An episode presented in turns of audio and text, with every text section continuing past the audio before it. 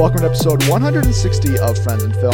We're bringing the latest movie news and a view of the biggest new release, which this week is Velvet Buzzsaw. As always, I'm your host, Cooper Hood, and this week I'm joined by Josh Straley. Hello, everybody. Cooper. Hello. How you doing? I'm doing great. Um, and also, I learned something somewhat useful, somewhat interesting. Okay. We last week, the week before, we were talking about family video. I think on the show, if yes, I believe we did. around the show, we were talking about it. In one It's- of the episodes, yeah. It's the um, last like family video rental store that like exists across the Midwest anyway. And I learned all about them and how they were able to survive. And it's from two reasons. One, owning their own property. And that's actually really about it. And Oh, then they have partnerships with like Marco's Pizza and places like so that. It, so it is what we were talking about, how it's they're thriving off of each other. Mhm. Yeah, Yep. it makes perfect sense. the pizza delivery people, like if they do that, they'll take the movies with them or Oh. they'll bring them back or whatever the case is. So there's like tremendous amounts of synergy. Wow. But then they also rent out their buildings to like fitness studios and Mm-hmm. things like that. So then you can be like, all right, I did my Peloton bike or whatever the case is. Then you can jog over, get a Little Caesars or Marco's Pizza, grab a movie, and then get back home to reward yourself. All right. Good Which- to know. It probably defeats all the purpose, but you know, um, yeah, I've just stumbled across that, and now we know. Um, but if you're looking for movie related news, not movie video rental related news, um, you can find everything that we're looking at and watching on Twitter at Friends and Film. But if you're looking for all of our reviews and where we talk about the news, you can find those on Apple Podcasts, Google Podcasts, SoundCloud, Spotify, or wherever your podcast can be found. But if you can, on Apple Podcasts, please review us, rate us. That'll ultimately help rank us, and then we can find more friends of the show. Yeah. So before we get into our review of Velvet Buzzsaw, we've got the Super Bowl coming up. Mm-hmm. We do. Well, actually, it'll be it was already happened The by the time you guys heard this. Right. The Patriots did excellent. Congratulations. The Rams, I thought, were amazing. Oh, They- that's true. They, they they got away with more no calls, I hope, and Mhm. used that advantage to take down the Patriots. Oh yes, you know I also agree with that. That's a good assessment too. Uh, No, yeah, we're recording obviously before this episode drops Sunday night slash Monday morning. Mhm. But are you you want the Patriots to win? Are you predicting yeah. them? I like. I kind of like watching greatness, but at the same Okay. time, it would be cool to see the LA Rams like grab a Super Bowl in their first season, second season, uh, third season? the second season with McVay, so I think it's their second in LA. Yeah. so that'd be kind of cool. But at the same time, it's like, oh, great. Which sports city do you want to be insufferable for a year, or whatever the case is? LA. yeah, I guess I'd. re- I mean, yeah, they're newer on the block. Yeah, and like if, if if Brady and Belichick and the Pats win another one, it's like we've got 6 Mhm. We're the best. And it's like I don't want like they're already so high up there. yeah, I feel like they're like almost untouchable. Like right. Stay up there and get like another like just a small little flaw on your resume. just to be like, listen, you were really good, but you still only won five out of nine or whatever. right. It'll be like more like LeBron's record than like Right. a um, like a Jordan record, Exactly. so to speak. So, uh, other than the Super Bowl, which Mhm. I, I'm planning on watching, Yes, I am assume planning you are. watching. Well, there'll probably be a bunch of movie trailers that we'll talk about next week that are probably going to drop during that time. A horde of them. But before that, uh, we've watched other things Mm-hmm. besides Bu- Velvet Buzzsaw. I just got out of an early access screening from Fandango of How to Train Dragon: The Hidden World, and it was great. There Yes. should be a full review up. I hope by Every- the time you guys are hearing this, Everything you wanted. it is a great closing to the trilogy. Like Mhm. saying everything I ever wanted. Like that's like Okay. a tough thing, I guess, to to meet, uh, possibly. But like the dynamic. But if like if you have watched the first two movies and you're a fan of Hiccup and Toothless and their relationship, the evolutions it takes here and the dynamics that are at play are so good. And uh, I think it really caps off this as one of the best animated trilogies, probably the second best animated trilogy right behind Toy Story Mm-hmm. um, because honestly, there's not a lot of animated trilogies, right. um, but also just one of the a, a great trilogy of all time. So, yeah, loved it. Go see it when it comes out on February 22nd, Epic. Awesome. and we'll probably review it in full then. Yes. And then I'll need to catch up on the second one because I still have not seen. Oh. it. So I've only I have the first one, like on the first one came out, but other than that, I've got nothing. So I just need to do a complete rewatch. So you haven't watched High Dragon 2, but like, what else did you watch this week then? Um, I caught for the first time The Fifth Element, Okay. Luc Besson's first brawling sci-fi movie. Mhm. Um, a friend showed me that for the first time, and I, I dug it. It was it is extraordinarily kooky Oh yeah. from beginning to end, and lacks any sense of uh, self seriousness, which I appreciated uh, like wholeheartedly. Like once Chris Tucker's character uh, finally gets on board, you're just like, okay, this movie is totally off off the rails. And then by the time they're like, you know, finding the fifth element, I guess it's like, oh come on, this is like a really obvious puzzle. They're like stressing over it. Anybody who played Ocarina of Time knows how to get these things going, you know, right? Um, but then I also caught a really interesting Netflix original. I don't know if it's original, but it was just on there and it was semi terrible. But it was called The Circle, where 50, 52 people are all in a room together and there's a countdown and they keep getting killed off every two minutes Okay. and they have to vote on who to kill until it comes down to just one of them. Hmm. And it's really interesting. I guess it's kind of like a whodunit social satire, psychological thriller. But other than, I mean, like I wasn't paying attention through like most of it, but um, yeah, It's just more the concept. exactly. Okay. It was kind of interesting. And then when you get down to the end, you're like, whoa. But that's about all. But then I have a surprise for you Okay. in light of something we'll be talking about later, I did do a rewatch Later as in this episode, or like Yes. later. of this episode. I did a rewatch of The Mummy. Wow. The- Yes. The Tom Cruise The Mummy. Yes, the at the time it was the lowest rating I'd ever given a movie. Would you give it a uh, a one? I gave it a one. I was so mad. And I- then- I, think I think Jack Reacher came on a little bit around a little bit later that I hated that even more. I suppose But then you gave uh what was it? Serenity, Serenity last you week just gave it the lowest 0.5. possible. exactly. Okay. But anyway, I like Tom Cruise more this time around, so it sucked a little less. Now that you're a little more in Cruise's filmography, you've seen him more. Exactly, but also, I, but also at the same time, it's just so aggressively average, and all, no, all the horror elements Mhm. are just like, bleh. It's like, Okay. oh, what a waste. I'm shocked to see that that is a movie you chose to rewatch, but I didn't, for the record, I didn't choose to Oh, okay, it, but it, I, it, it just happened. I, yeah, I let it happen, Gotcha, gotcha, and gotcha. I wasn't, I didn't, I wasn't disgusted. Okay. Well, let's jump into Velvet Buzzsaw here. I wrote a review for our website, friendsofilm.wordpress.com. You guys can see uh, all of the reviews I write, but also I launched my 2019 watch list, which is breaking down every movie I see, giving ticket stub ratings for everything I see this year, small thoughts, um, and links to my four reviews as well. Um, so go check that out. And you'll have the link to Velvet Buzzsaw, which I put in the enjoyable but flawed section Hmm. uh, ultimately giving it a three and a half ticket stub out of five because I think this is a movie that uh, doesn't quite doesn't like come close to the incredibleness that was Nightcrawler, Gilroy and Gyllenhaal's first pairing up in 2014, which is one of my favorite films of that year, but maybe even one of my favorite films of the last five years now.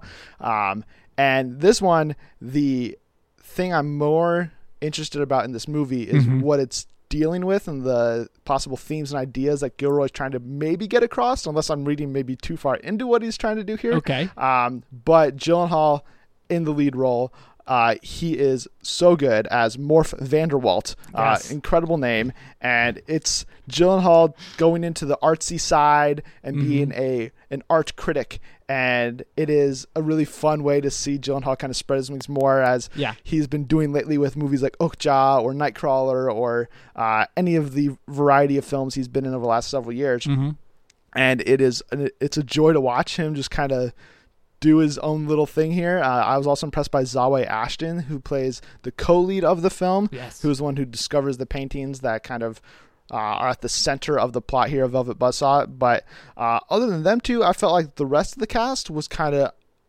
too big.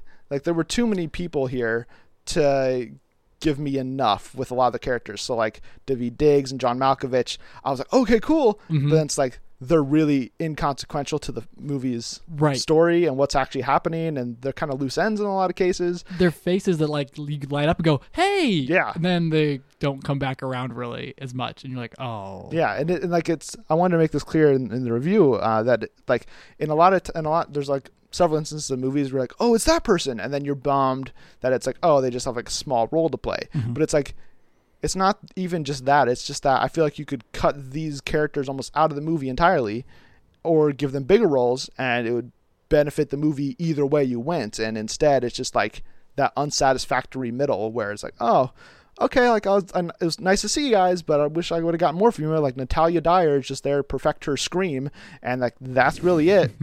um, but I like Toni Collette, Rene Russo. They were both uh, strong, fun performances in uh, as uh, people in Morf's life and this art world. Um, but the thing, like as I mentioned, that I was really more interested in was hit, like the way this movie almost tackles what it is to critique art and critique yes. uh, film and all that. So I found that aspect of the movie fascinating.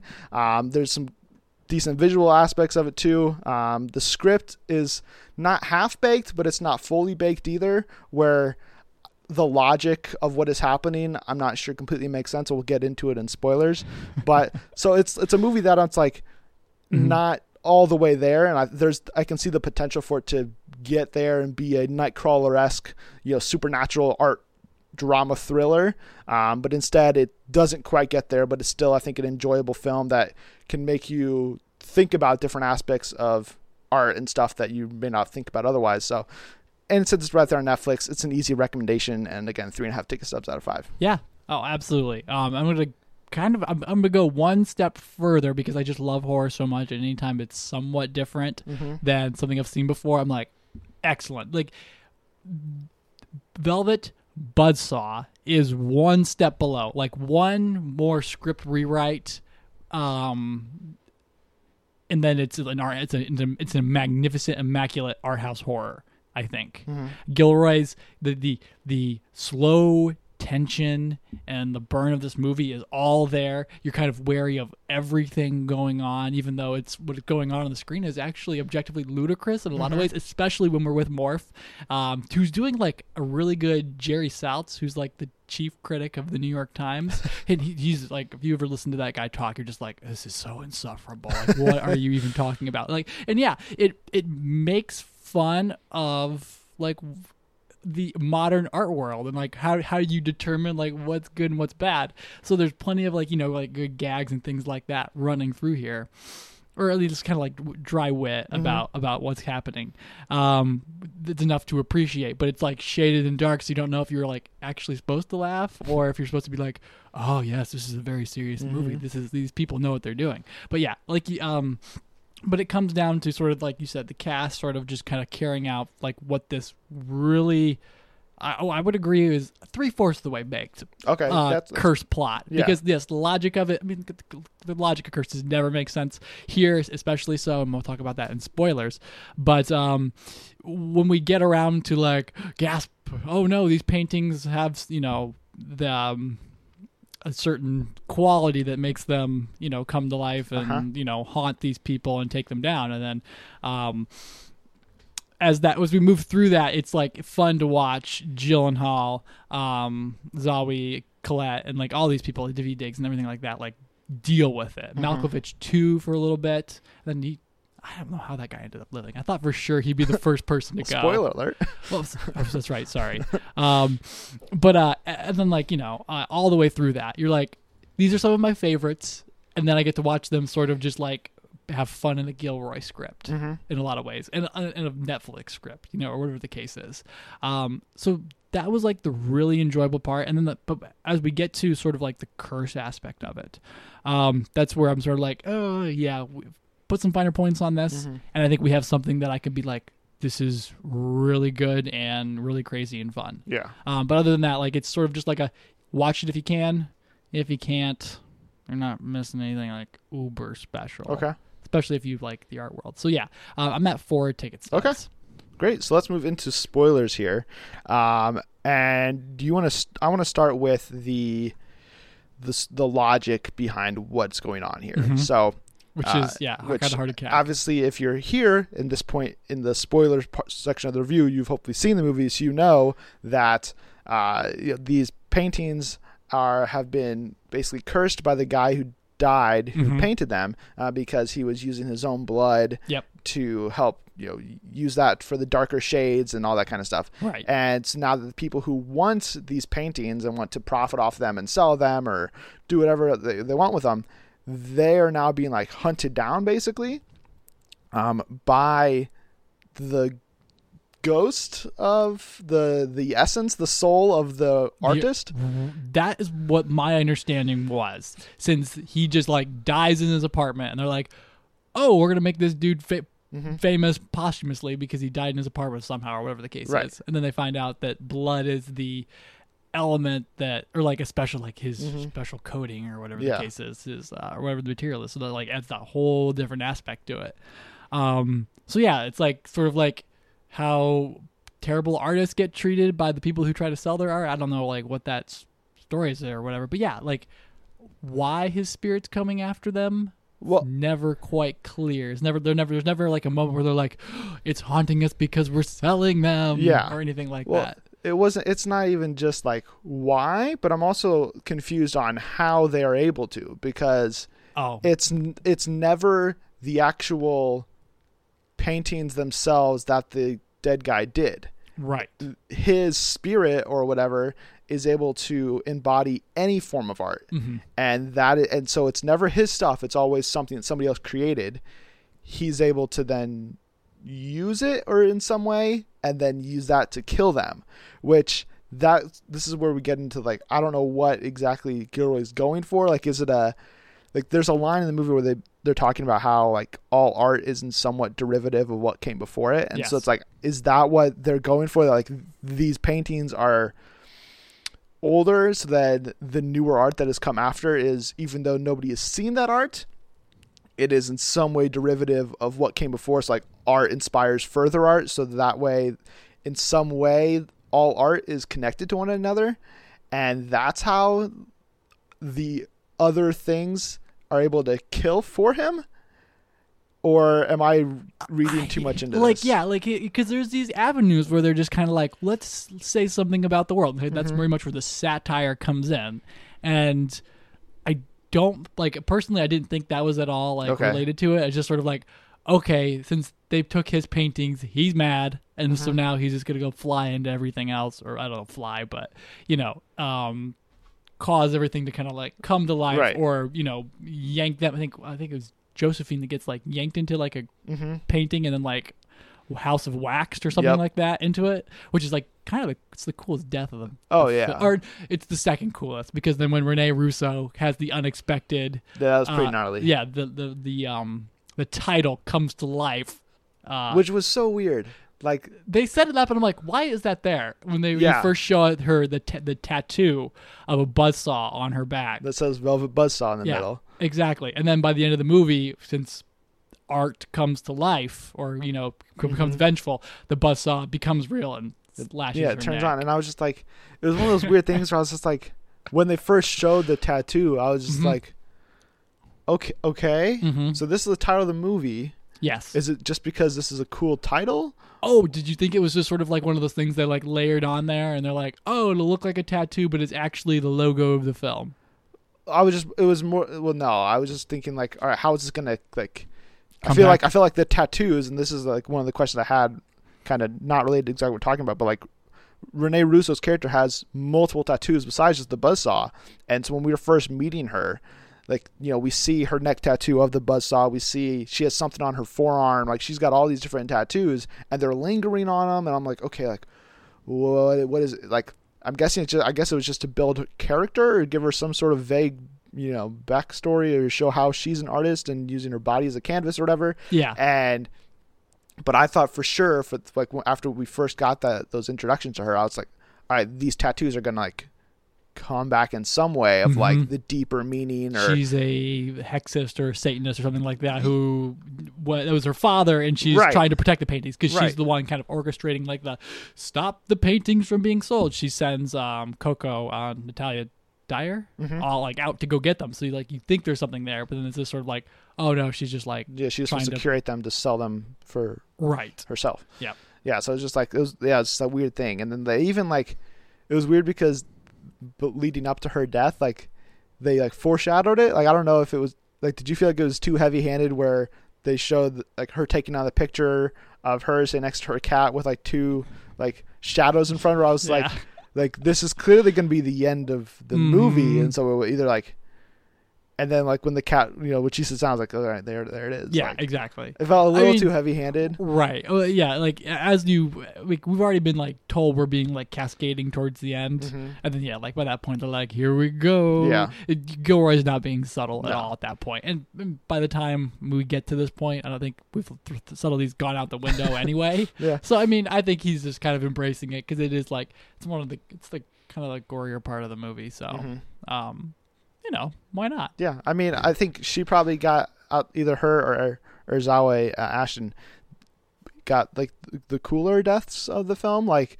Jake's is like is is cre- is, is creepy Yeah. to the in the lead up, but it's unsatisfactory in that he's just like cr- you know crushed Right. basically by a robot. And I was like, uh, didn't really love that. Um, and then uh, Toni Collette dies with her arm getting chopped off, which was uh, cool, but I wish they didn't like show that kind of in the trailer. uh, it's pretty obvious then, obviously, but. Uh, it's the, and then uh, oh then the one guy get like hangs himself or gets hung by Yes. watching the projector Mhm. screen, which it was it was it was a, an interesting effect. It reminded me of it, uh, Yes. a little Yep. bit, obviously, but uh, you know, it was more like you know, it was one of those things where I, I'm not sure. Like the first half of this movie is more of just like a straight kind of drama mystery, Mhm. and then we get into the supernatural stuff the second half of the film Yep. and that's probably the stronger half of the movie and i but i wish there were just more of that that creepiness more of the thrills more of the horror stuff kind of throughout but even beefed up a little more by the end Yeah. See, I did not mind the first half because I, I could feel the satire coming through Mhm. on the art world. And I was like, this is kind of interesting because Yeah. I don't know anything about this. And like, what does it mean to, like, you know, be all these things? And uh, Gyllenhaal's character is so fun um, in this movie. Or it's not so much fun, but he's just like, he's always someone different. And anytime you get a different Gyllenhaal character on screen, it's something to absorb oh yeah and I think that was like where the where a lot of the fun was. And then like there's the first time surprises of all these actors in there, um, coming up and coming through. Like I was shocked to see Billy Magnussen. Like totally missed him throughout the entire or the, the one trailer. Um, but then I'm like, hey, I know you. Yeah. it's good to see you there. He's just kind of like be like, hey, don't touch that, or he's just you yeah know. his whole thing was I, i'm more than just a handyman like I, i'm Right. like i'm like all right that, that may be true but like i don't He, care he's an aspiring artist too. Yeah. It's like you got to get in however you can get in this Mm-hmm. this industry. Um, but the satire element of the first half, that is the other half of this film that I kind of found fascinating as well. With what Gilroy's talking about in terms of what it means to be like a reviewer or a, a critic of art in any form. Yeah, and the repercussions of that where you know jake is uh, talking about one piece of art at, one- at a certain point in the film and people are like trashing him because he gave some other piece you know a bad a bad review. And then that guy like crashed his car or something and was in a coma. And he was Mhm. just like like they're showing kind of like that reviews and stuff you know whether they're mean spirited or not or they're truthful or not you know there's like they affect the artist in some way. Yeah, and then it goes and then like uh that this idea of what it like the responsibilities of a critic but also how you know reviews and stuff can be hmm changed and altered based on previous biases or um the state of mind of somebody as they're seeing it for the first time i found that part of the movie kind of fascinating and i mentioned in my review i'm like am i more am i am i more likely to like velvet buzzsaw because i'm a massive jake gyllenhaal fan right. Probably. hmm And you should know that. You should take that into account when reading Yeah. and hearing my thoughts. especially too when you're uh, extremely sour about his lack of uh, an Oscar win Exactly. for- with Nightcrawler, directed by Dan Gilroy. Yeah. So maybe you're like, this is it. This is the Is revenge the- movie. This is the one. This is Dan Gilroy saying, "Screw the Academy for not nominating Yeah. Nightcrawler for an Oscar." Exactly. That's oh, I think we just cracked the code. This is all just to get back at everybody for not giving It- Gyllenhaal an Oscar. It is a really timely release too.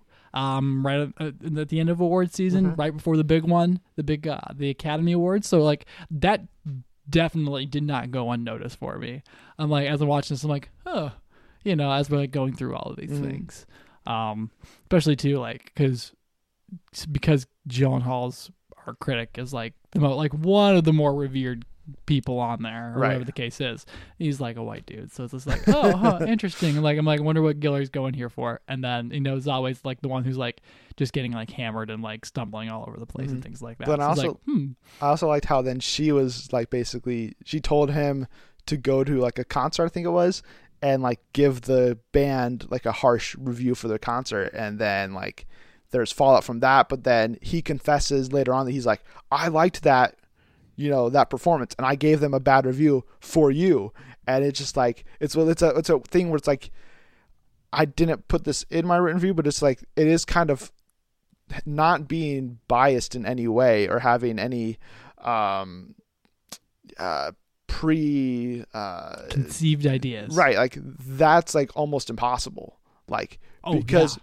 whether you're anticipating a film you're not anticipating a film whether you're um being truthful about the matter or you are you're you're you know you you hate Bryan, Singer so you went and when you saw Bohemian Rhapsody all you could think about that was he was doing this movie so I hate this movie or whatever it may be. Um like that those are all factors and like it's impossible to take the human and the emotion out of a review because ultimately art is supposed to get an emotional response from somebody. Yes. and hmm so you you cannot you know do this we cannot talk about this without emotion getting into it so Yeah, exactly. i i loved that idea and it was Mhm. more of like going between this and then the other part of what is art can art you know that other stuff we talked about before Right. it's like those two different ideas that i almost would have liked you know gilroy to just go all in on one of them Mhm. instead of mashing them together in Ye- one movie Yeah, like you could absolutely have like a Roman J. Israel Esquire Mm-hmm. movie, or I don't know. I'm just trying to make up a movie. or I'm not trying to make it up. Like I'm just trying to throw it out there. Like just it's solely focused on the art world and someone trying to do some kind of like hustle like that,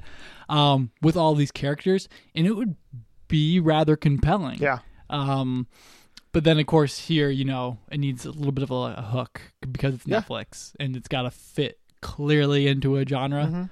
And so here we have Right. the Well- art horror. I guess this is an art horror, art house horror Mm-hmm. movie. Well, it's like if if that if that trailer or if this movie didn't have the the twist or not the twist the the different angle than you'd expected to go, where it dives into the horror supernatural elements, uh, like that first trailer, that everybody was like kind of like, oh my gosh, like this is not what we expect at all. It's more to be like a, oh okay, like Dan Gilroy and Jake Gyllenhaal are going to talk about art for two hours. Right. Eh, well, I may check it out, but like you introduce the element for the commercial appeal, and I, I Mhm. get all of that For sure. but it's just, it's still like man like I, I st- I- there's that part of me that loved that Gilroy was just so focused on what do you want to do with Nightcrawler and discussing uh, news and framing of the news and all that kind of stuff and then I would have loved to see him just go all in on like the review aspect of art and then he can do some supernatural horror movie down the line he could go do Yeah. like a new movie at Blumhouse and be part of the Universal monster thing Mhm. like give him like he Yeah. can do that and but still give us his other thing here Yeah, totally. Lo- I love Gilroy's aptness for punching up. Um, like, cause like you know, like taking on snobbish art critics and things like Mm-hmm. that. Like, like places where matter of taste is so, you know, is so broad. And Yeah. like in what we like and what we, you know, like you said, like what elicits an emotional reaction from us, depending on all sorts of these factors. Um, so he's punching up here, and I think that's a really good target to go at. But then also too, in a lot of ways, with um, Nightcrawler Mm-hmm. and just like the aggressive, uh, bloodthirsty media coverage that they're looking for in like LA, especially. So um, I think that's why Roman J. Israel Esquire. Am I getting that right? Yeah. Okay. I, it's just such a crazy title. It really is. um, was so kind of like meh for me because Mhm. it's just sort of like, yeah, this has kind of been done before, and it Yeah. doesn't seem like it's like suited for Gilroy's talents. No, at least yeah. not his full potential. Like that was like a, a pretty big disappointment of that of 2017 Mm-hmm. when that movie came out because it's like, all right, Nightcrawler, Dan Gilroy's back, and I was like, and he's with Denzel, and it's like, oh, and just Yeah. like kind of a regular like legal dramas Mhm. basically. But this one, you know, for better or worse, like you know, he takes some swings and he, I think he goes for some some ideas here of Velvet Buzzsaw that I respect, and I think those are the portions of the movie that, if this film has any lasting impact on filmmaking and society or whatever, uh, it'll be more based on the ideas it's tackling, other than rather than being like, wow, remember like that shot. From Velvet Buzzsaw or or Jake Yeah. like Jake Gyllenhaal's performance is good, really good, but it's not like you know, it's no Nightcrawler, it's no, um, you know, some of the other great performances he's done in his Mhm. past. So it's like this is this is a really good movie. Like if you're a fan of Nightcrawler or, or Gyllenhaal or Rene Russo or Toni Collette and you're fresh off Hereditary, like yeah, go sure go check this out. I'm sure you'll like enjoy it um, Yeah. for that. One hundred percent. So uh, last thing here, got to end it with: Will Josh ever watch it again? Josh will not watch it by himself again. But he'll He show will- it to somebody? He will show it to all sorts of people. Perfect. Like I've already got like three people in mind that need to see this movie. So All right. Well, yeah, I think uh, we, so. I give three and a half ticket subs out of five. You give it 4 hmm and uh, those are our thoughts on Velvet Buzzsaw. Let us know what you guys thought. Uh, tweet us at Friends and Film, and then uh, individually on Twitter as well. And we'll throw out those channels at the end of the show. We'll be right back in a bit though with news.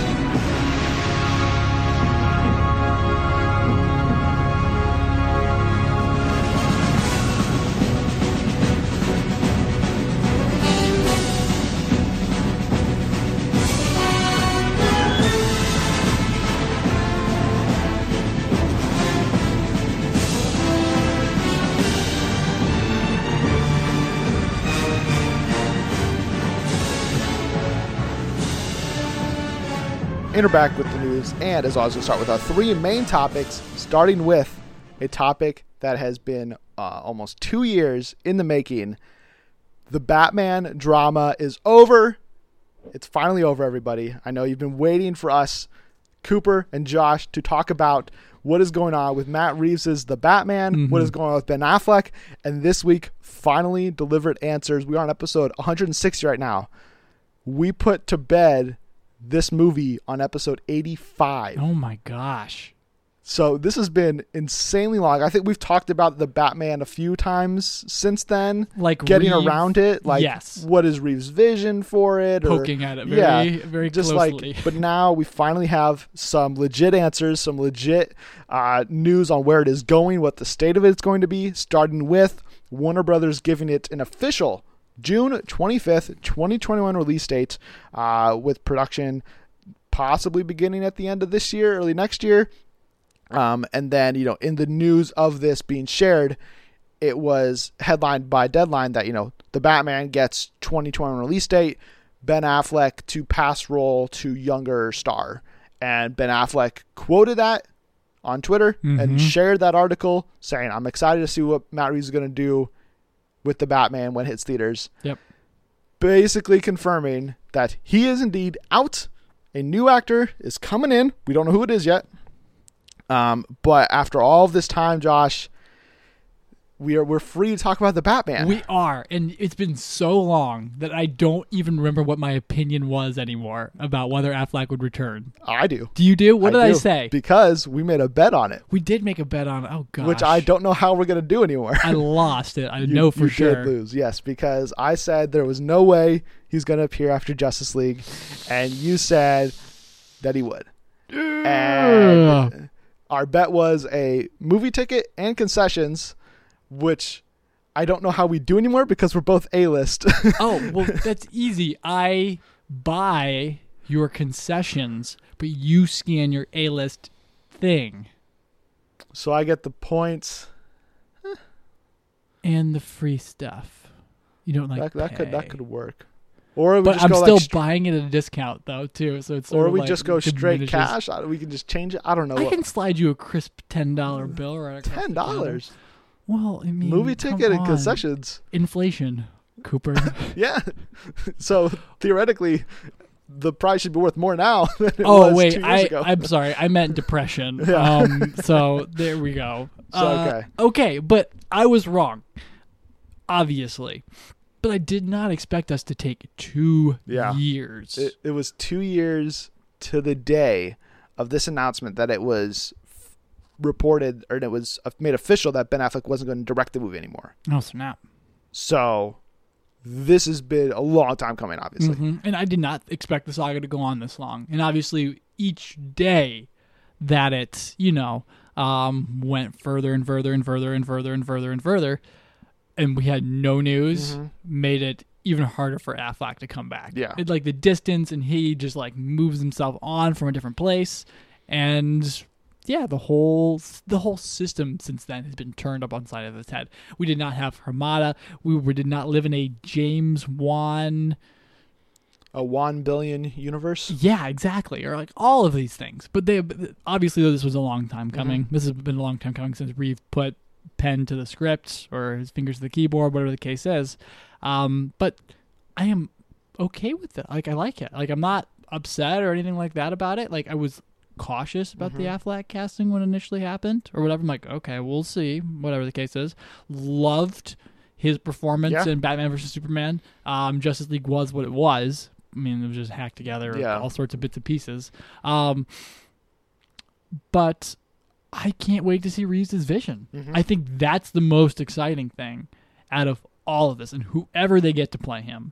Um, I'm sure Warner Brothers is going to do a good job, like you know, doing a young Batman year one type attitude to it. Well, so this is this is the thing where it's, well, first off, uh, now that this saga is over, like yeah, like I liked Ben Affleck's Batman in BVS. He was probably the best part of that movie, Yes. and Oh, uh, then y- yeah, well, her- Gal- we, him and Gal Gal, it was, it wasn't allowed to be expressive yet. right. so. So. but like he was a big standout. And it's like after that movie, it's like that's when the news started coming that Ben Affleck's writing a Batman solo movie. and He's going to direct it. It's like oh my gosh, Mm-hmm. Ben Affleck, the Oscar-winning screenwriter, Oscar, not Oscar-winning director in a sense where he didn't win the best director Oscar, but his movie won best direct, uh, best picture. Picture, yes. Uh, that guy is going to star, write, direct, and produce a solo Batman movie.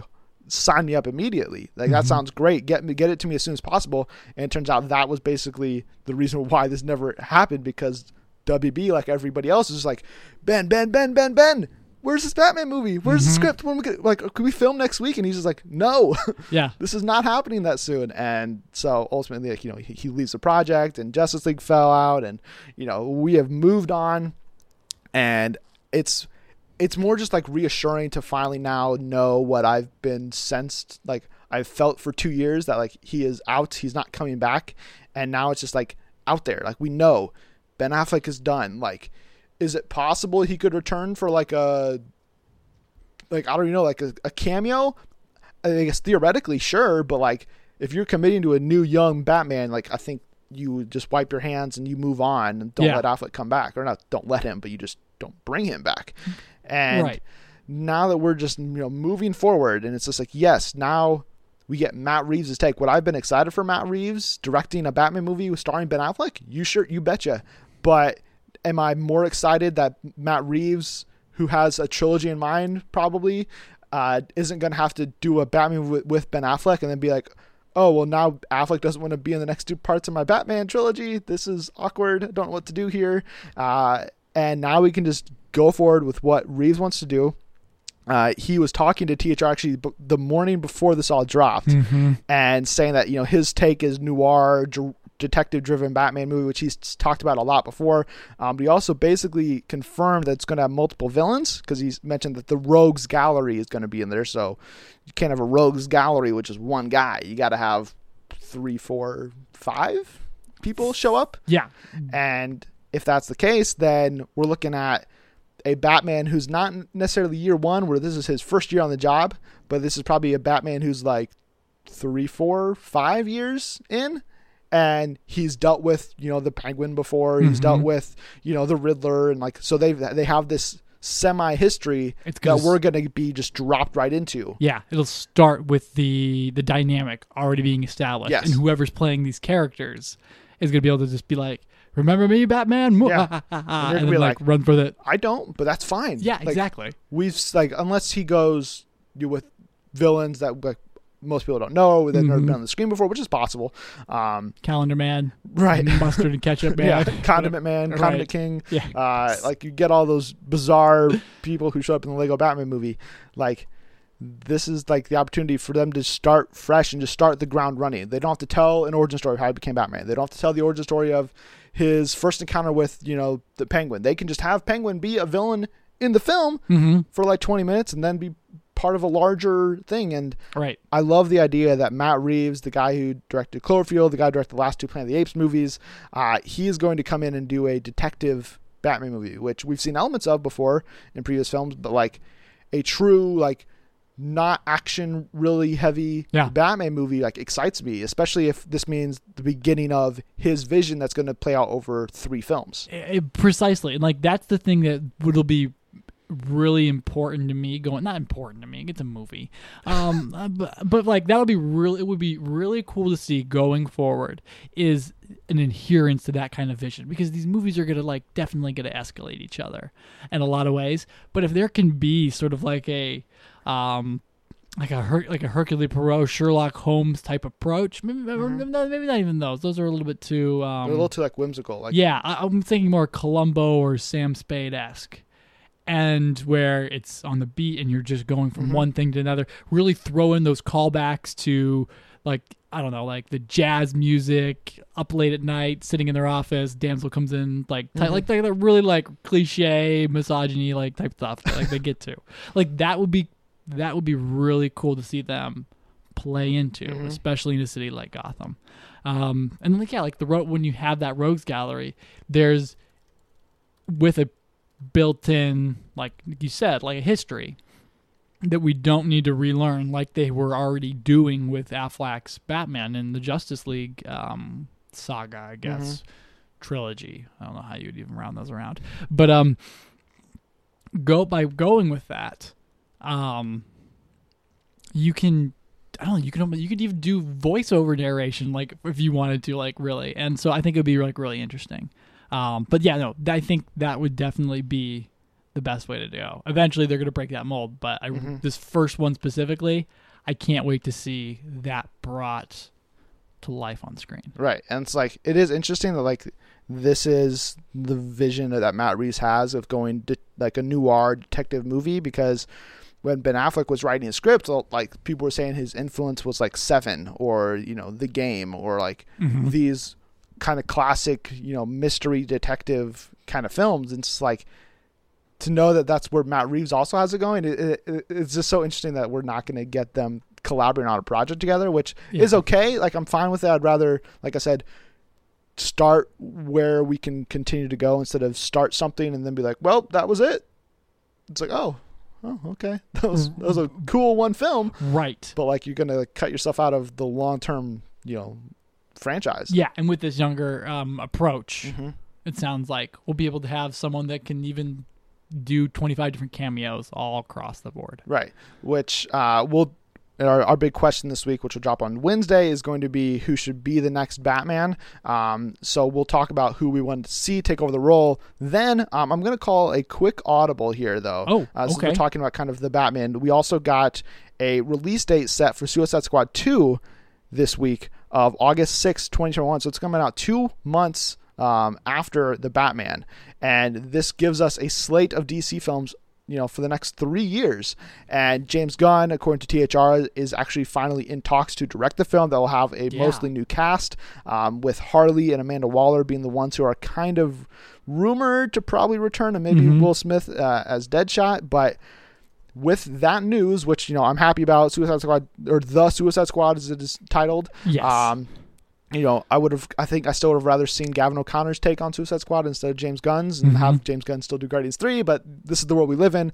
I'll accept it. I'm happy for Gunn to have a new job. Um, but like this, it feels like finally like Hamada's plan is like coming into focus here. oh, And yeah. we know this year we get Aquaman and Joker is an Elseworlds film, but next year it's Birds of Prey, Wonder Woman 1984, both set in this continuity, even though they'll probably make some probably minor canon changes um, along the way. And then the year after, we're getting the Batman and the Suicide Squad, and beyond that, we know like a Flash movie's coming, hopefully, fingers crossed, uh, from the Game Night directors, and like after all these kind of it felt like years of uncertainty of well what's next? The dc universe is in shambles. We don't know what the plan is. There is no plan probably. Now it's like no there is and we know like there's a sense of relief not only for the batman Yeah. but just dc as a whole Like Hamada's David is coming out of the marble. Like it took a while for them to like, you know, chisel the finer details of it, you know, um I, because they had been, you know, totally just, you know, messed up um last time around. But yeah, you can clearly see like a oh, they have movies now. It's not just like a it doesn't feel as haphazard or is mad of a dash Mm-hmm. um, as much of a Um, oh yeah, like that. Uh, so there's just something that feels good about all of these films now, and that's weird to say, but like I feel like DC is gonna churn out some quality movies in these next few years. well it's like yeah like after not even just the uncertainty but like a lot of kind of negative buzz around the universe like Mhm. Th- all of these announcements all coming kind of at the same time it's like there's this like a relief and an, an optimistic you know feeling about the whole thing. And it's just like if they could just tell me what henry cavill's status is a superman and just confirm that he's out then like w- like we're golden. Like there's no more like lingering questions of what's Yeah. going to happen. Like james wan's going to do aquaman 2 probably. Patty jenkins already has one of the three ideas we talked about last week. Like there are like mo there are plans in motion for the DCEU even if it's not super connected and building towards a Darkseid encounter in 4 years there is a longevity Mhm. building for this franchise which Right. I think is super exciting. Yeah, regardless of whether they, yeah, like you said, like weave together or not, Mhm. you can just clearly see some like some kind of vision that was, I feel like obscured a lot under Snyder's kind of coming forward a little bit, at least in terms of like, here's these movies, this is what we're doing, this is like our intention behind a lot of them. I'm especially seeing those like with, um, you know, Aquaman and the hiring of directors for Birds of Prey and another movie that they have a director for whose name I can't Uh, I think mean, of. that DC is director for. They've got directors on like Thousands Gotham City. Sirens Yes, and uh, exactly. a whole bunch of different things. Yeah. So So yeah, I mean, it, it is just it is ni- it is nice to know. Mhm. Um, and we'll move on to another universe that is actually a quick plug um, on that topic. oh yes, uh, I there's an article up on ScreenNet right now called "The DCEU is Dead. Long Live the DCEU." Basically, recounting how the Mhm. original vision of the DCU has officially died now with Affleck you know, leaving, and now the new DCEU is going to be you know risen from those ashes, and so uh, go go check that out. Um, but yeah, we'll move on to a report from Variety that gave us the exciting news that Leigh Whannell, the director of Upgrade, is now set to write and direct Universal's The Invisible Man movie, uh, which Blumhouse and Jason Blum are going to produce. Uh, the film may no longer star Johnny Depp, even though that is not confirmed. Either Mhm. way, it's more of just like this is Whannell's own take, and then when his you know vision and the script is done, they'll go pitch it to Depp probably and see if he wants to be involved or not. Um, but that's I would probably say it's not going to happen. Um, and then this also comes as Universal has tabled their ideas for a cinematic monster universe, instead going with a filmmaker driven model that could still lead to a shared universe down the line. But the big news is obviously Leigh coming in. The Dark Universe basically is no more, even though we had no real doubts. But this is like a victory lap for us, for a lot of people who wanted Blumhouse to take over these monsters and get involved. And I think Leigh Whannell starting this off with the Invisible Man is a really great way to you know to do this from the start. yeah, like I have no idea who the Invisible Man is. He's But- just a dude in bandages. Exactly. like, but I am 100% here for whatever Leigh Whannell and Jason Blum and the entire team at Blumhouse Mm-hmm. can like cook up because it'll be number one, probably modern-ish, probably. Probably. Most likely, he, the guy takes like, he lives in the 40s, I think, like a lot of the time. oh yeah, a lot I of those understand. original films. Yeah. Oh, because that's the time that they were made in. Yeah. But it'll probably be like a modern take, obviously, because that's what we saw with the Mummy. Mm-hmm. Um, at least that the idea, and then it'll have you know the craft that Blumhouse has, and like all of the people that they know do so well on these films.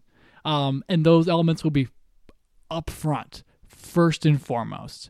But then they have the expertise of Leigh Whannell, who directed Blumhouse's first action movie, like real true action film, and it's gonna be under it's gonna be in great control, I think.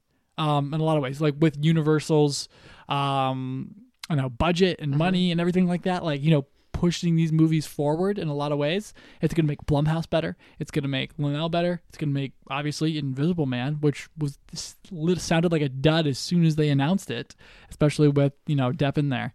Um, so yeah, I could not be more stoked for this. And then obviously, you know, we like begged for this. We like Yeah. shouted out like as soon as like we realized the mummy movies were like terrible or like Mm-hmm. that we weren't getting Bride of Frankenstein literally in the next month or whatever the case Yeah. was. Um so yeah, this is this is great and I've actually never been more excited for Universal in their films. Yeah, well, it's like finally like similar to the Batman and the DCU as a, as a whole. It's like we have like exciting developments on this project. We know finally where this is going in terms of the uh, trajectory for the Invisible Man, but also these Universal monsters um, as a whole. Because even if they're not interconnected and crossing over, and we get to see an Invisible Man and Frankenstein together with the Wolfman and whatever, Right. uh, that doesn't matter because Yeah. now we know that they're gonna like most likely stick to the horror elements of this and not try to make it a a globe trotting adventure film starring Tom Cruise that was the mummy. Like it's just gonna be whatever these characters are in, in their cores, that's what they're gonna embrace with and Leigh Whannell, I feel like taking over this. Um, coming as somebody who's never seen Invisible Man movie, I feel like a lot of that would probably be a physical performance, obviously. So if he wants to get Logan Marshall Green back, Oh yeah. have him star as the Invisible Man, I'd be all on board for that. Um, and basically give me an upgrade sequel that is completely different in a, in, in a sense. So uh, this is super exciting news, and if this is happening, I'll be interested to see if they hold off on announcing what's happening with Bride of Frankenstein Mhm. and a mu- another mummy movie or a Jekyll and Hyde film or Wolfman or a Creature of the Black Lagoon or Yeah. all these different properties that they have access to. Like, are they gonna is Blumhouse and Universal gonna wait to see what the Invisible Man does, or are they gonna keep like, all right, now that we've announced this, let's talk to other talent and see if they'd be interested in doing this other, you know, property for us and getting Mhm. this off ground in a larger sense because Yeah. there's like this goodwill board building right now, and I feel like it'd be almost best to capitalize now and just have some of these films ready to go. And Right. then if they all hit, then it's like, all right, well now we can look at what how we can bring them together. Jason Blum, before we started recording, like had an interview go up where he was talking about how he, how he wants Blumhouse to have a cinematic universe of its own, in some sense. So if he has that in mind, and he's t- now producing and taking over these Universal monster movies, then we could get there again, Mhm. and hopefully it'll be a lot better off than where we almost started. Yeah, for sure, absolutely. And like another thing too is like when you give the real creatives a chance to weave their own stories together, like with um, New Line Cinema and Warner Brothers Conjuring verse, Mm-hmm. like of all things, like only good things have. Oh, not only good things. Obviously, we had the yeah the nun with isn't like a as an exception. and With- they're all financially performing really well. Right, right, exactly. With those asides, like you know, but um, with those things, you know, giving these people control is only going to lead to better movies. So Yeah, and that's let's what we want. Uh, go to a report from THR where they revealed that Zack Snyder is back. He is going to Netflix to direct Army of the Dead, which is going to be a Las Vegas set heist film that is during the zombie apocalypse where the quarantine section is Las Vegas and a group of mercenaries are hired to go to Las Vegas and try to pull off the most insane heist possible. The movie will reportedly have a budget around $90 million, if not higher and is going to film this summer. But I think as exciting as it is for Snyder to go back to the zombie genre, which he began doing Mhm. the Dawn of the Dead remake in 2004, I believe, which has a script written by James Gunn. Um, yeah, which is which is insane. And but now he's going back to the zom- zombie genre. He's going to Netflix, which is a huge get for them. But it's also just Zack Snyder is back, which you know whether you like his DC movies or his his Watchmen film or Sucker Punch or any of his previous work or not, it's just like I'm just happy for him Mhm. to now be back after the horrific loss of his daughter yeah, and having to leave Justice League behind, but also watch his own plans for that cinematic universe that now the DC EU is going in a completely different direction, seeing that whole thing that he had in his mind hmm fall and be completely destroyed and taken away from him. Um, right. Now he can come back and do something new and creative and completely original, not derivative and not, you know, an adaptation of a book or a short story or anything. This is a movie that is completely Snyder, and he's said as much where he's like, you know, I've never the handcuffs are off. I've never had this much freedom before Yeah. that what I'll have with Netflix, and that is what got him really excited, and that got me excited too because this is like an Ocean's movie mm-hmm. mixed with zombies, and this is like that Right. sounds like such a cool premise that I like. Whenever this movie comes out, whether it's like they film it, it's like a 45 day shoot this summer and then they release at the end of the year as like this big drop at the end of the year for Netflix or they release it early 2020 whatever it may be I feel like this is going to be a huge hit for them because it's Snyder, his return. That's going to get all of the Snyder fans in. Yep. And also, I have a pretty strong feeling that a lot of big names are going to come to this. Whether it is Affleck and he teams back up with Snyder for this, and he just did a triple. He just did Triple Frontier for Netflix. That's right. So there's a connection there, kind of. Uh, or if it's Ray Fisher's, now that Cyborg's probably never going to happen, uh, he comes involved. But I just think like Snyder's always been able to get really talented cast together, Mm-hmm. and him doing a zombie heist movie like that sounds so cool, and I can't wait to see additional updates. It really does. It really, really does. And you kind of said it. Um, we Zack Snyder is he's not his movies. You like them or you don't. Mm-hmm. They're polarizing features. But you know what's not polarizing? Zack Snyder as a dude. Yeah. Like as a person, as a director. I mean, um, not as a director, but like as a guy with um vision for cinema. Whether it was in 300, whether it was in like you know some of those early films that he did, like Sucker Punch, where you're just like, I have no idea what's going on here. this is ludicrous, but it looks incredibly cool Mm-hmm. all the way around. Um, and then finally, like you said, we work our way up. And then he has something that he's put, gosh, how many years since Man of Steel to 2017? It's like four years of his life trying to, like, you know, Mm-hmm. build up for Warner Brothers, just kind of taken away or, um, lost his grip on it Right. for reason. I mean, obviously, like you said, like the worst reasons imaginable. For But he, but he was he was losing control of that regardless of of, his the real life you know things that are happening to him. Oh yeah, because of the you know just reception of Mhm. the first films and everything like that. Um, but then you know to hear him say that he has no chains on him, that he's free to kind of just go for this thing Mm-hmm.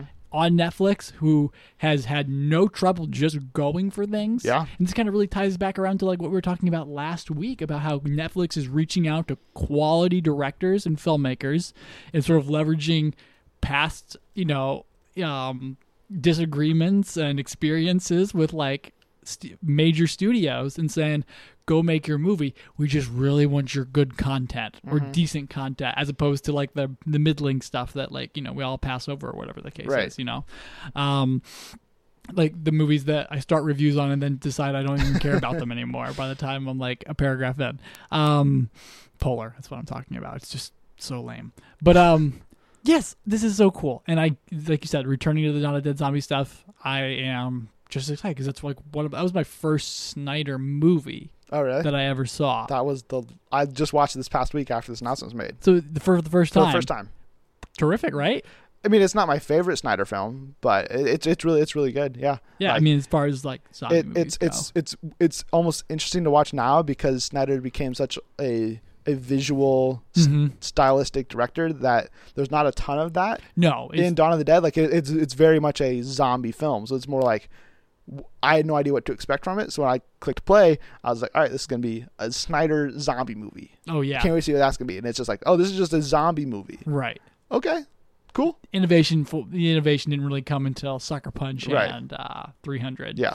And then he got the, the bigger budgets and stuff. And um, just as a quick note, there was some brief, you know, concern about the project earlier this week. Um, Hmm.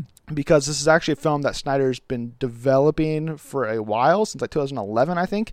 Stu- other Um, studios have rights to it. 2008, and it was uh, with Warner Brothers, but Snyder was, I think, just the writer of the film, um, and then somebody else was going to direct it. And at the time, there were, you know, ideas in play where male zombies would rape females and then turn them some way like that, but that is not this movie, obviously, in any way.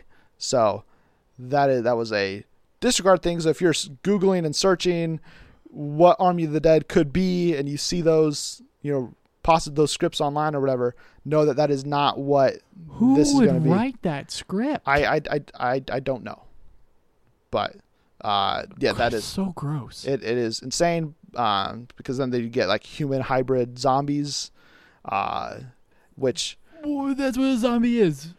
Oh, God. yeah, but then you have yeah, it, yeah, it, it's it's it's bizarre, but just wanted to throw that out there to ease any concerns. thank if you, Could just in, well, I mean, I guess uh, maybe that was that was a genuine but also sarcastic. right. Now Like image now that now that. I've you know probably shared more than other people probably knew, Woo. but just in, just in, just had to you know give a fair warning that that is Yeah. not this movie. All good news for Snyder. This is a probably a huge action film that is also a heist movie, and it's going to be tons of fun. Mhm. And hopefully, none of those elements will be in play here. Please no. Um, but let's move on to ticket or skip it here, which is an interesting week that uh, for this co- for this uh, segment of the show because there's only one real trailer Mhm. that we got this week, which, which was for Fast and Furious presents Hobbs and Shaw. yes. Stupid title. Um, and then we got a sneak peek of only 20 seconds of Birds of Prey camera test footage. It's not even really a teaser of the film. It's more just like, hey, this is what people are going to look like. Right. But we're comparing them anyways. Josh, which one gets your ticket? Birds of Prey gets my ticket Okay. easily. Like, Hobbs and Shaw was what it was. Like I need to see a trailer. Just go see the movie because I'm not going to be able to judge that fairly by a trailer. So But you can judge Birds of Prey based on. yes, I can because number one, Christine Hodson Hodson wrote the script to this thing. There's no script of this segment. Yes, that's true. But I feel like the vibrant personalities that were flooded flooded my um senses, my optical nerves uh in this just looks like a darling of a time. Uh, in, in all sorts of ways, like from the beginning of Harley Quinn's, like really, uh, I don't want to say it's like New Orleans, like kind of like um Mardi Gras like outfit, like all those colors and like frumps and like poofiness like going on there, like that looks so vibrant and exciting, all the way down to my main man Ewan McGregor and how like dapper they're gonna make Black Mask. Still, like I am so here for that. And I don't know, like it just I know it's just a first look. And obviously we all know Suicide Squad, I mean, it has the best makeup and hair of all time. Oscar winning. Exactly. So we need to we need to temper our expectations a little bit. But I'm excited for this. I really am. Yeah, I mean, I'm excited for Birds of Prey. I'm giving it a ticket. Like I probably already gave it a ticket like ten years ago, but or Really? ten episodes ago. But Why? I have no idea. Like I just was excited. Like I'm ready for it. Oh, okay. I was like, Yeah. I mean, we haven't had it. Take it or skip it for it. So Exactly. Like like mentally, like Oh, okay. like I, I got punched. right, right. Like, So here yeah, we go. we're obviously gonna go see Birds of Prey. Absolutely. Like regardless of whether I do that or not. But yeah, that's what I'm here for. But Birds my, of Prey. my ticket's going to Hobbs and Shaw. You're like, gonna give it to without a question. Okay. Like this movie looks absolutely insane. It looks like an, a joy of a time. Like Mhm. it'll be absolutely ridiculous. The Rock is jumping out of buildings and falling on dudes. And Oh my gosh, that was Idris funny. Elba is running down a building holding Vanessa Kirby over his shoulders.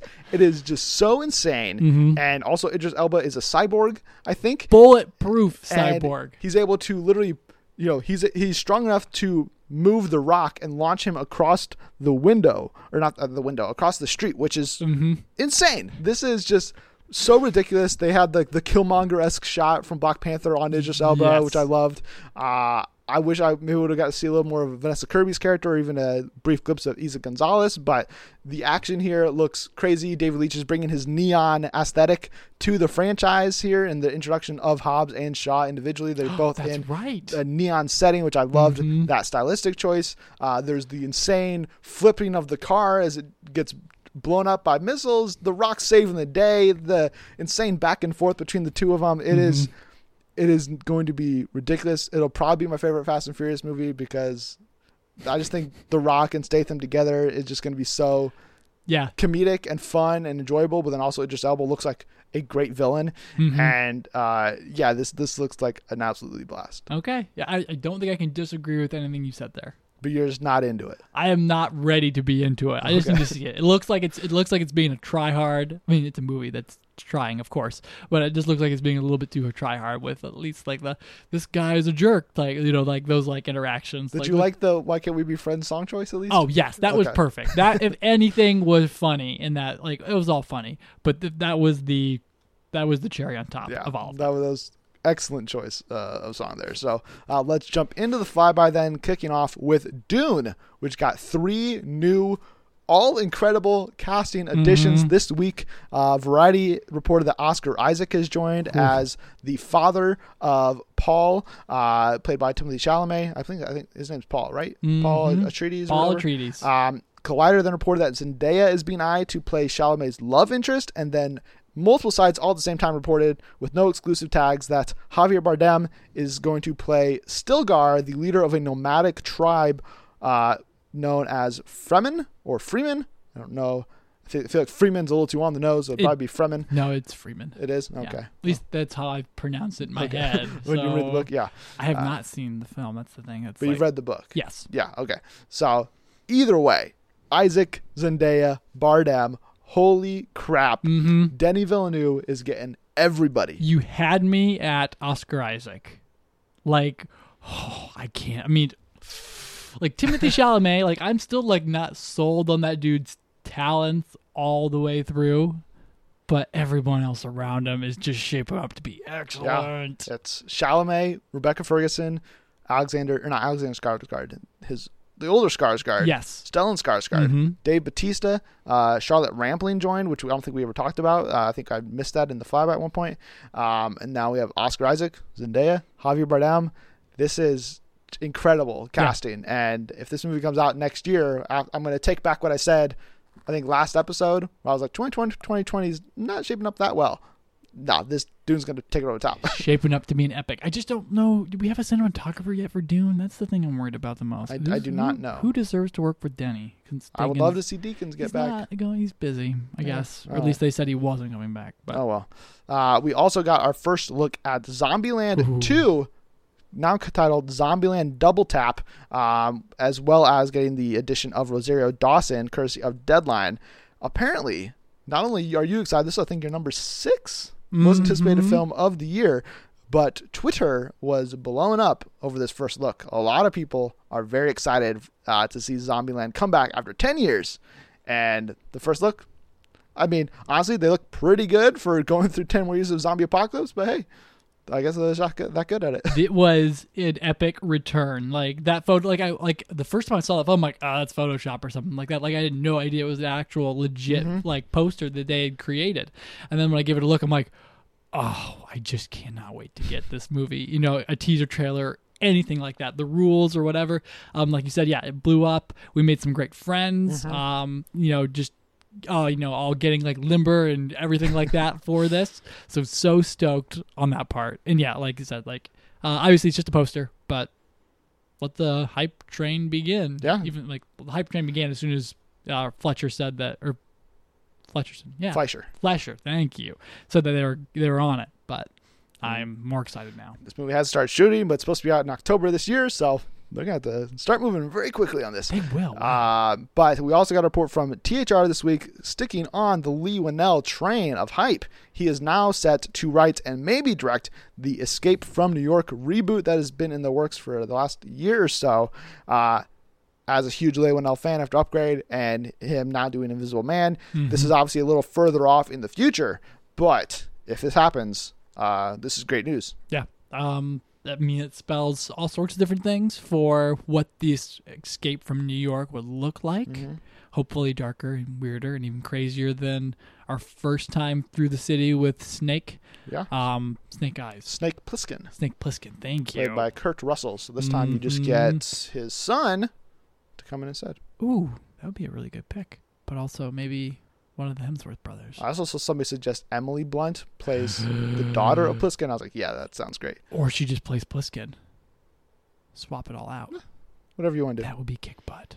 But uh, we also got a report from Deadline this week that uh, Aaron Sorkin's Chicago 7 movie has added multiple new people, uh, including Joseph Gordon Levitt and Seth Rogen, um, as well as Michael Keaton being eyed for a role in the movie. So this cast shaping up very well. Eddie Redmayne, Sacha Baron Cohen are set to star in it. Now, Levitt, Rogen teaming up for the third time after 50 50, and the night before, Rogen worked with Sorkin before on Steve Jobs. Um, but I'm, I'm this cast is shaped up really well, and if they get Keaton, Yeah. all all gold for me. Um, Keaton's never been in a Sorkin thing before. He's never been a Sorkin player, right? Mm, Don't believe so. No. Um, but I'm most excited for Gordon Levitt because the guy's had an opportunity to work with like so many greats, and now with Sorkin's words in his mouth, it's interesting to see how high that how high that drama can go. And I feel like he's just not in a lot. he's not in a lot. like he hasn't been doing anything lately. It's just like JGL. What was the last? What are you doing? Looper was his last big I mean, feature. he was technically a voice in the Last Jedi. That's true. We're just like murder, murder, murder, murder, Yeah, murder. but like that's that's it. That's it.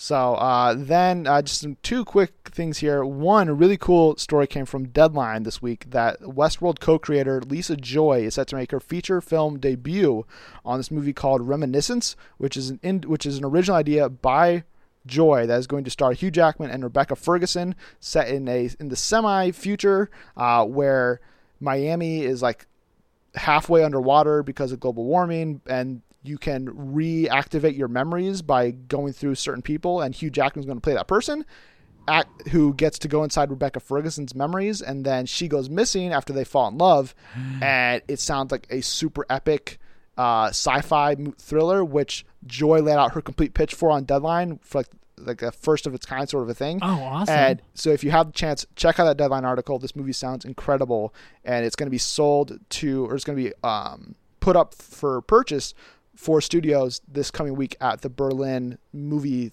Festival thing. So I hope studios jump on this quick, and it's supposed to start filming later this year. So. Yeah. This uh, this project sounds super cool. Mm-hmm. I mean, her, you could make the argument that her and Jonathan Nolan's collaborations with Westworld have been like the most crazy Yeah, ever. And so now she's like, and like Jonathan Nolan by himself too, Mm-hmm. and now Lisa Joy stepping out. Awesome. Well, like I- that pitch sounds. and I guess Mad. I guess she's had this idea in her brain since her and Jonathan first started like talking and dating Mhm. because then he because they were talking about how they both wanted to do you know these psychological sort of thrillers. He did Memento, Yeah. and now she's gonna do hers finally. So uh, very excited for that. And then some exciting news as well, which is kind of expected, but it is is official now. The Mission Impossible sequels have been given official release dates. Mission Impossible Seven is coming out on July thirty first, twenty twenty one, and Mission Impossible Eight on August fifth, twenty twenty two. So we knew they're both coming out in those years, but now we know the actual dates that we get to see the end potentially of Ethan Hunt's journey, and I can't wait to see what Tom Cruise and McQuarrie cook up next. It's if it is the if it is, yes, me too. But if it is the end, does it end like Ethan Hunt like, or is it more like Ethan Hunt? Where did he go? Yeah, I think. Dun well, dun dun dun. Tom dun, Cruise dun. has said Ethan Hunt's never going to die. So Oh, okay, good. that- Yes, that- I think we're going option two there. perfect. Uh, so next week we'll be back with a review of the Lego Movie Two, the second part. You guys can already go read my review that's up on the site. Uh, we'll actually be able to talk about it in depth in the review section next week. I'll also be back with a big question, as mentioned. Uh, this week, talking about who should be the next Batman now that Ben Affleck has vacated the role. Um, but in the meantime, be sure to tell us your thoughts, everything covered by True Insight from the film. You can follow me personally on Twitter at MovieCooper. And you can get at me, Josh, just Joshua Ryan. And if you enjoyed this episode, please subscribe, share, retweet, and more. Plus, Heritage and give us a five star review with comments telling us why you enjoy listening to the show. Thanks again for tuning in to the Friends Film Podcast. Josh, I think Jonathan Nolan and Lisa Joy are my favorite writing couple. Aww. and be sure to turn next week for more of Josh's thoughts.